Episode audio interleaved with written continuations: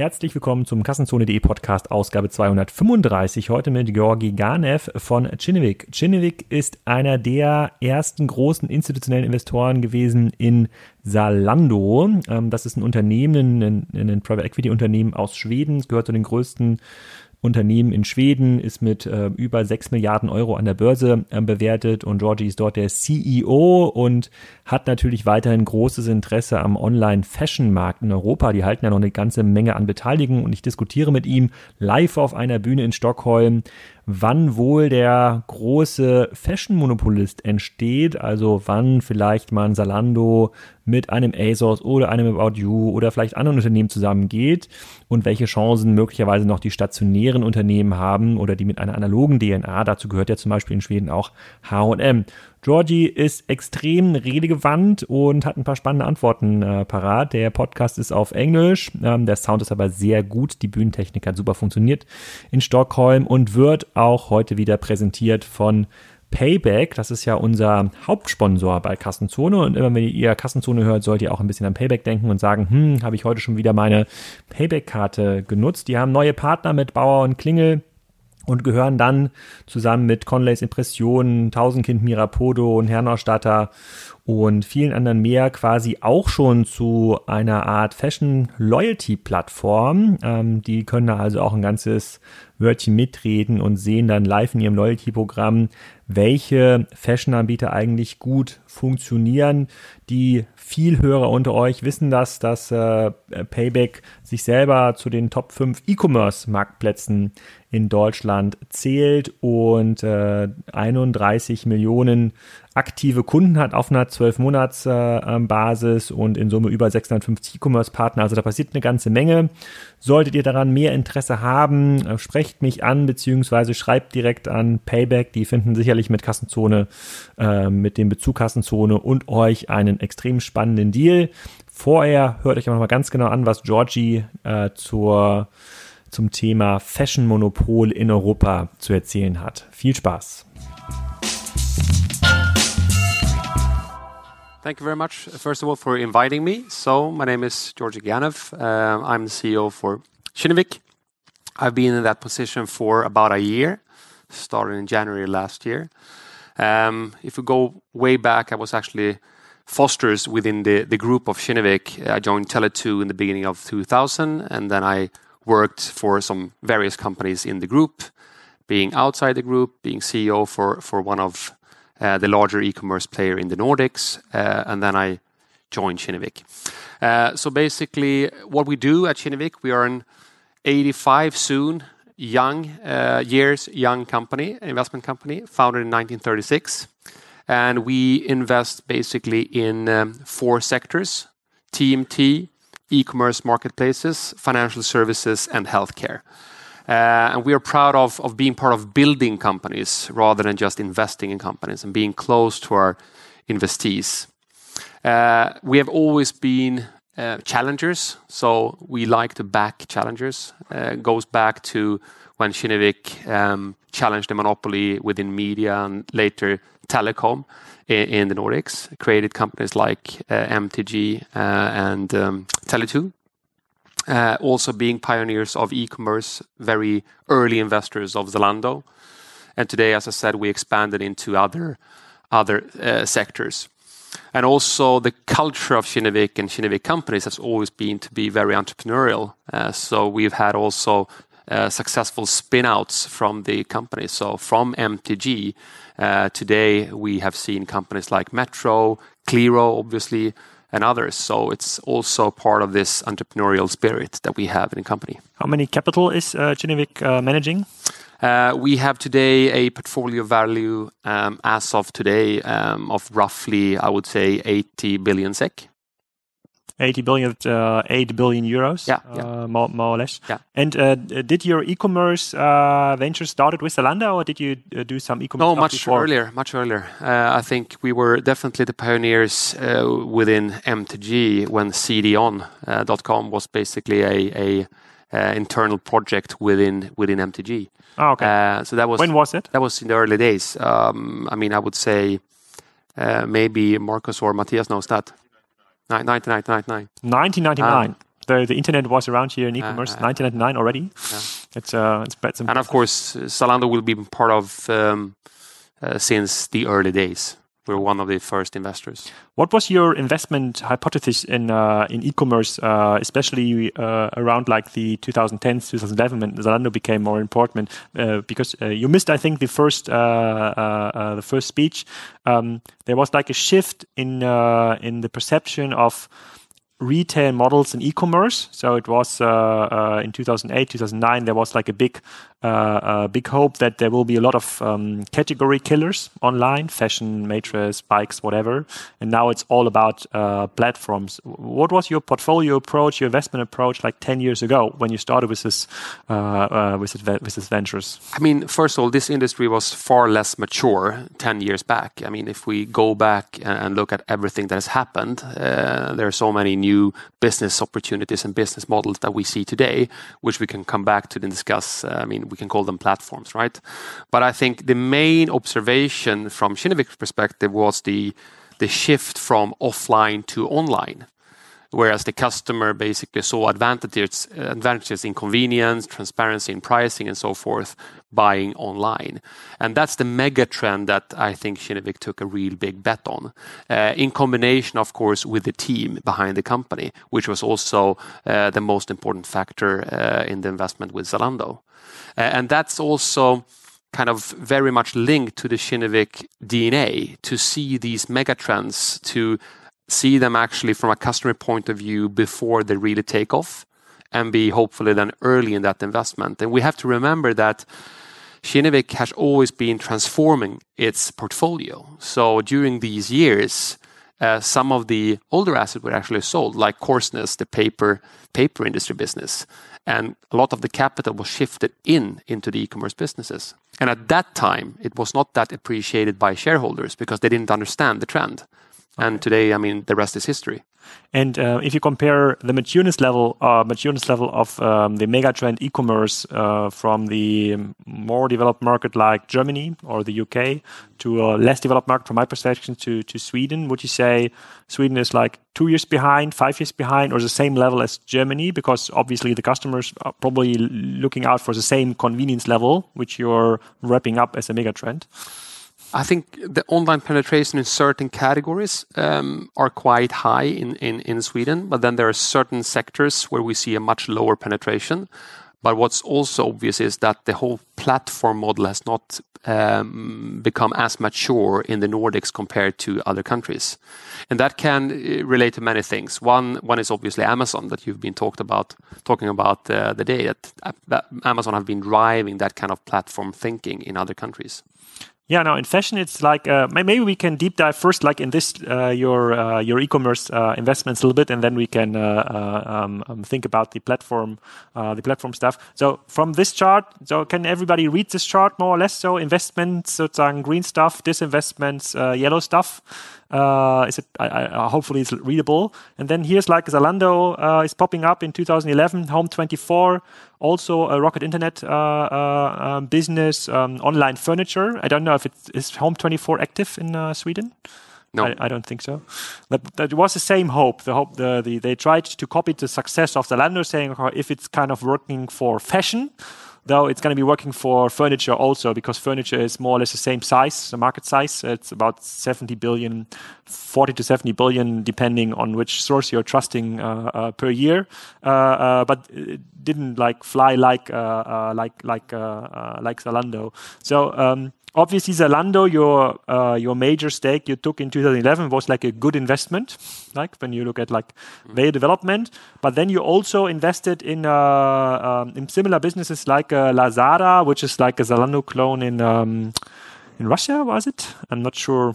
Oh, it's Southeast Asia. Southeast Asia. Southeast Asia. So, and and this is very interesting to understand like mega trends. So, obviously, you had a very good timing in uh, in uh, seeing the right player for the right mega trend here is this business easy to uh, uh, easy to uh, easy to copy for other markets and other megatrends, or is it like good luck to find such an? I mean, uh, first of all, I think we need to. This was well before my time, obviously, so I shouldn't take credit for that. But what I can say is that it's too easy to say there was a good timing and luck because When Kinnevik invested in Zalando the first time, we didn't deploy all the capital. We deployed capital during the way. Yeah. And, and somewhere around 2012, if I'm not wrong, basically Kinnevik deployed 272 million euros and then another 100 million euros the year after.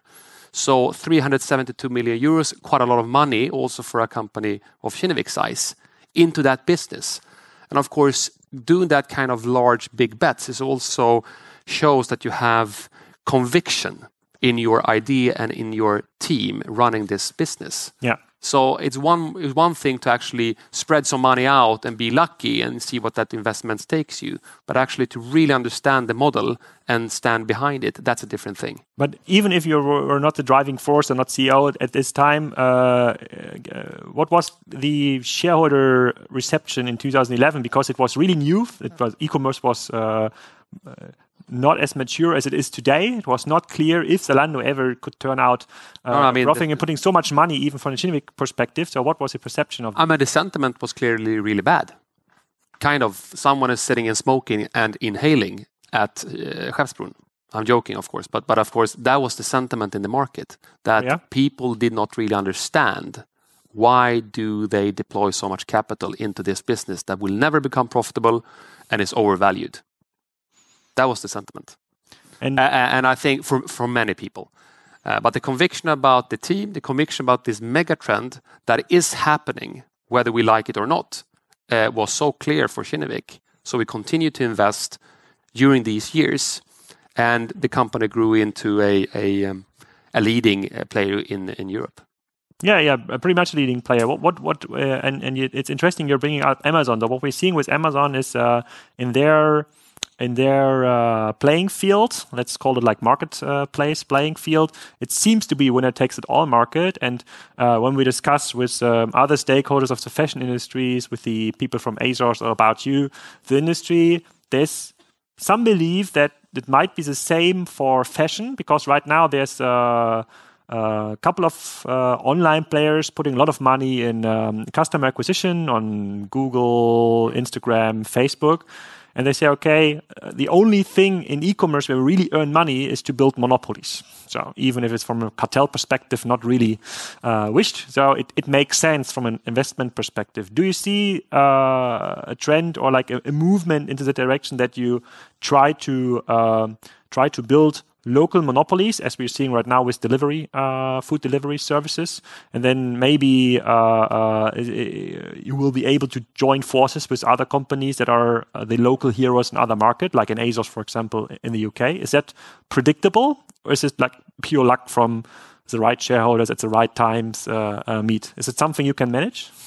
No, I, I don't think so. Really, I mean, we we rather would like to look at the the company we invest in uh, and see that's either going to be very successful within, within each niche, uh, whatever that is, or have something that is truly scalable uh, or cross border and maybe even into other sectors. If we look at Zalando, for instance, they've built up a, a platform that is, of course, extremely strong in Europe um, with many loyal customers. And at their latest capital markets day now, end of February, they also disclosed the ambition to increase their partner program, so meaning the marketplace uh, part of the business.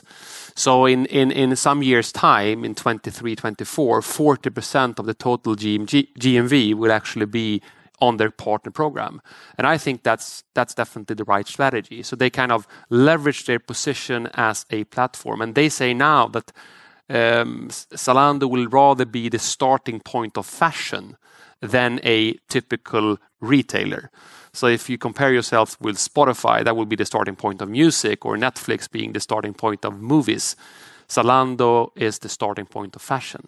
And of yeah. course, that, that's, a, that's a big bet. But, but I think when you are Zalando, you have that many customers and also traffic coming from unpaid sources. You have the customer data, you have the relations to the many brands, then you have the ability actually to build that position. Yeah, and I also read that they are getting rid of their own labels. Uh, I think the company was called Z Labels. I don't know yeah. if you're aware of that. Yeah. That they, they created all these like standard internal labels uh, to compete with the uh, fashion branch, uh, just in order to attract more real labels for the platform. Um, I think it's a combination of of um, kind of underlining that they're an unbiased platform. But the other reason also, from my perspective, is to focus. Even if you're a large company, if you want to be really successful in your niche, you need to focus. And if you're going to be the platform of fashion or the starting point of fashion, it's very important that everyone in the company understands that. I would say that's also the only reason why Spotify, in my view, actually can have the chance to compete with giants because they are the best within music, even if you compare them with a company with Google size. And now I saw we I showed a chart with like the biggest e-commerce uh, businesses in uh, in uh, in Sweden. I don't know how accurate accurate this is, but I think Zalando was top five, top six or something. Um, do you think there's there's like local players here from Sweden able to compete with Zalando or Amazon if it's coming with the same force it was coming to Germany? You always have local assortment. You always have local knowledge that can be an advantage if you're here. There are many good players online like Boozt, uh, I would say, on on, on clothes, uh, Nelly for for a certain segment um, with loyal customers. And of course, that is less um, kind of, it's more difficult if you're running the business from abroad. But what I've seen throughout the last maybe two years is that Zalando has been investing a lot in the Nordic region. First of all, on the fulfillment side with a new center here outside Stockholm and also assortment that is much more skewed towards the interest of the Swedish and the Nordic people. So, so over time, it's going to be difficult to leverage only on that kind of local knowledge. But is there like investment cases where we'd say, okay, I would invest like in a Stockholm or Sweden-based company uh, heavily going into furniture or like other new assortments coming up now online? We say, okay, that there's enough potential here to grow from uh, Sweden, like Spotify did, uh, into the German markets? Or is it like, it's it's like because this investment is like already uh, nine years ago. So the market really moved ahead. So what I'm saying, because, and here's a couple of retailers and manufacturers and you have the money, literally. So there like cases where you would say, okay, I would put like a 50 million, 100 million check uh, on business uh, cases based in Sweden uh, because they're so so able to compete with Zalando and Amazon. I believe in this kind of local advantage because I don't see any local advantage and assortment at all. Now, I mean, my point, maybe I was not clear. I think you can have that during a limited period of time, but mm. over time, I agree with you mm. that kind of um, capacity will not actually last forever and and its scale matters. Today, I would rather focus on investments around the ecosystem of e-commerce. I mean, we talk about the platform um, model. Platform for me can be everything from a light marketplace where you just aggregate traffic, right, until a managed Um, experience for the customers where we'll take responsibility for the whole value chain. And then you can have even the kind of Shopify or Ocado solutions where you sell your technology to other retailers that want to go online. There are many things. And then on top of that, you have ecosystem as you know payments or last mile logistics. And I think what Kinnevik wants to leverage is its competence uh, and experience of being a pioneer within e-commerce since a long time and actually uh, identify opportunities around these platforms and invest in those rather than just go into a one-legged player. Yeah, you're probably well, very well connected to the boards of other Swedish companies and uh, um, uh, we are very well connected to a lot of German boards. And um, when you're following the market, as we are following the market and really try to understand what Zalando and Amazon is doing, you become kind of paranoid. Probably I shared this paranoia with you in my first presentation. Uh, uh, but when we are discussing this with board members from, um, let's say, um, uh, um, companies with an analog DNA, they're still thinking in their standard Boston Consulting McKinsey PowerPoint sets and they don't fear an Amazon or Zalando for their category. Is it the same here in Sweden if you go to very big companies and discussing with them the effects of platform economies, Zalando and uh, Amazon? Is there like a common understanding of these developments?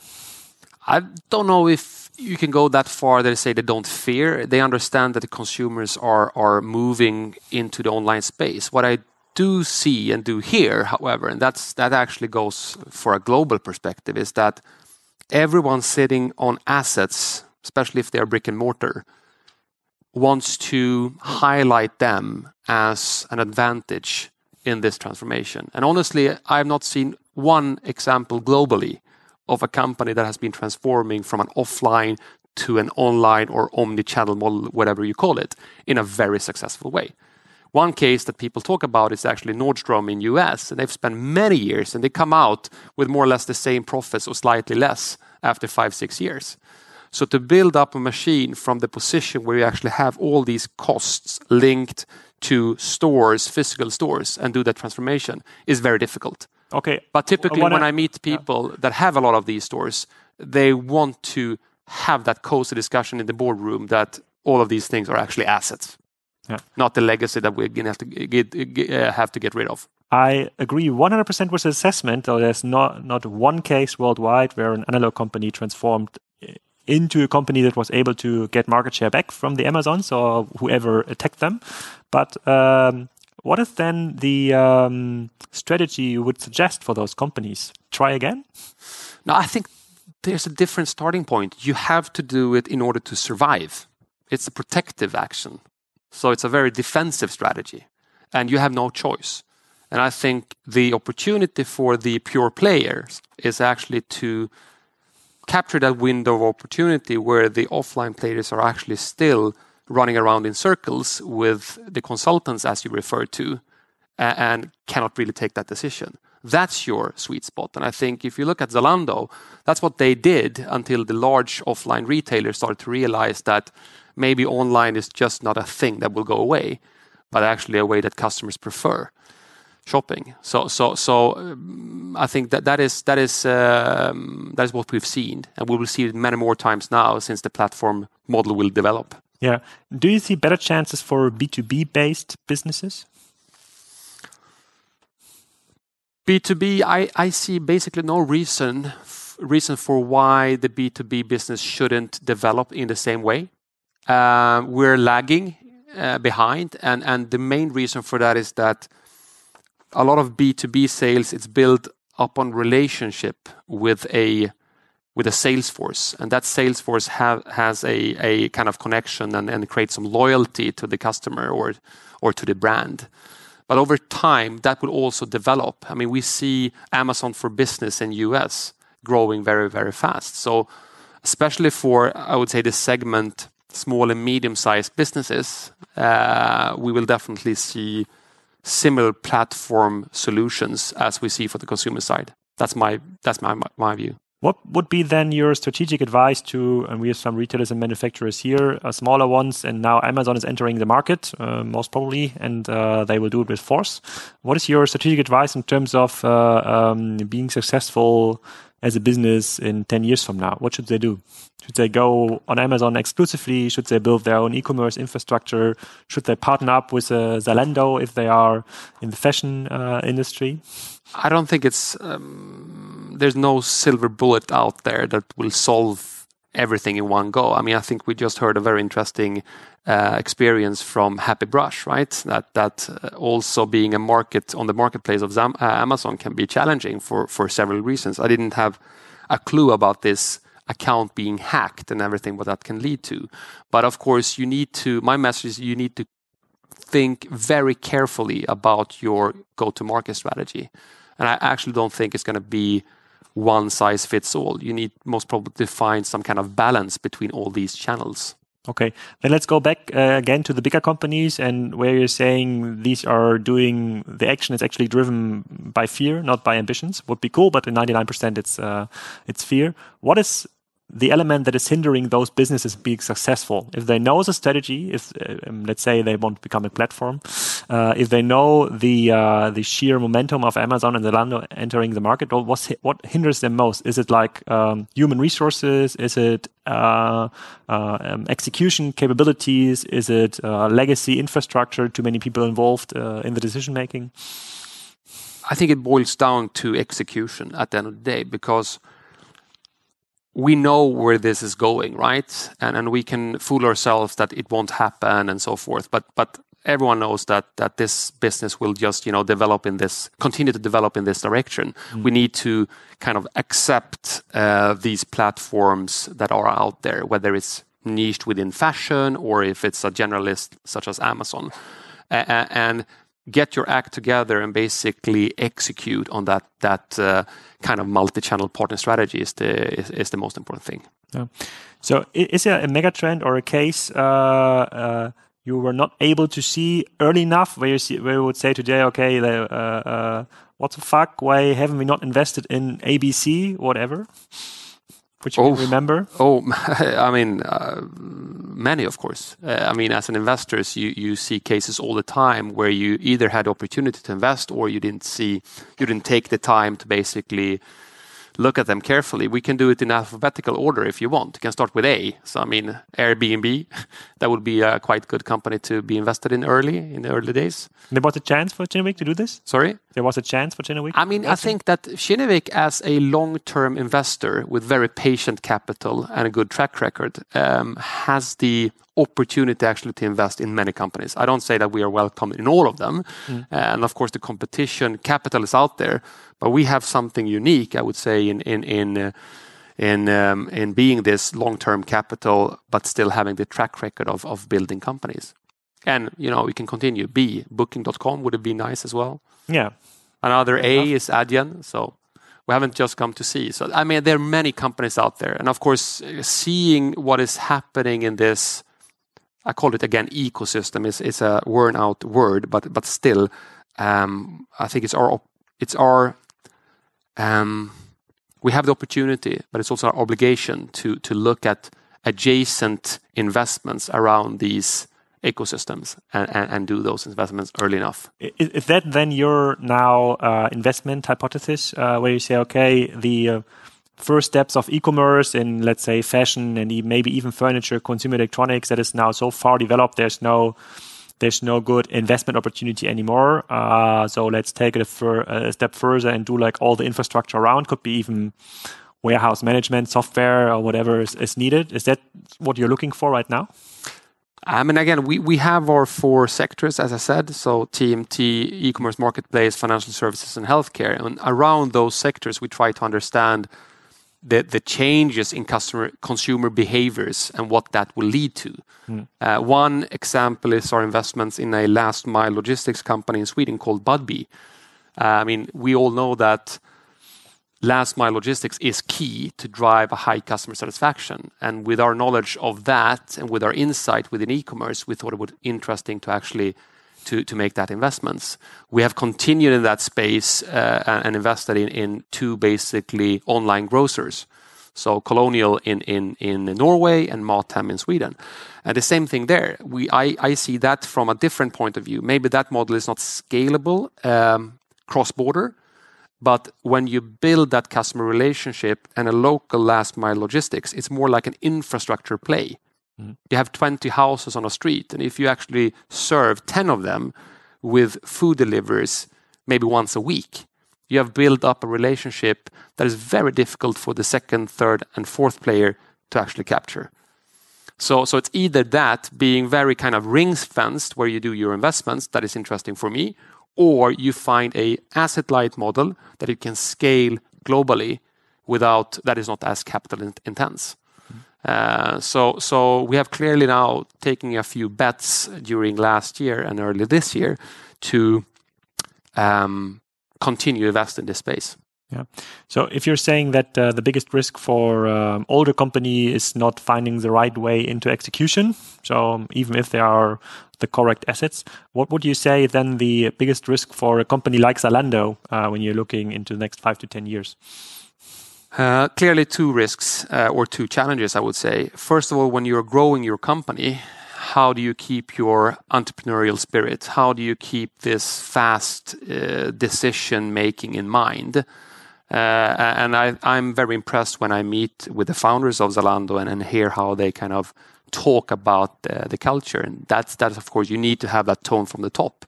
But how do you kind of, kind of implement that culture and nurture that culture in a very large organization with layers of, of, of management and so forth? That's one thing. And Zalando is doing it still well?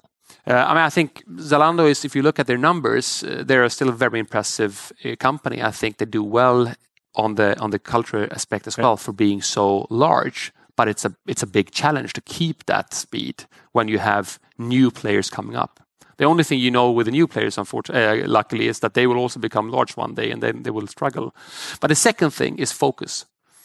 Because I also think that it's it's easy when you grow to kick off so many different initiatives because you have the opportunity.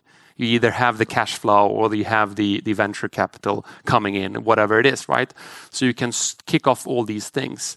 And to prune your business, to constantly basically shut things down that do not work is is also a challenge.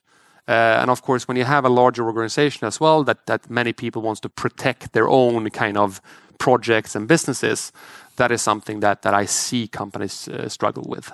Okay, very cool to know. Is there any questions uh, from the audience side? It's a very unique opportunity uh, uh, to ask one of the biggest capital giver here in Stockholm As um, interesting questions. Any question from your side?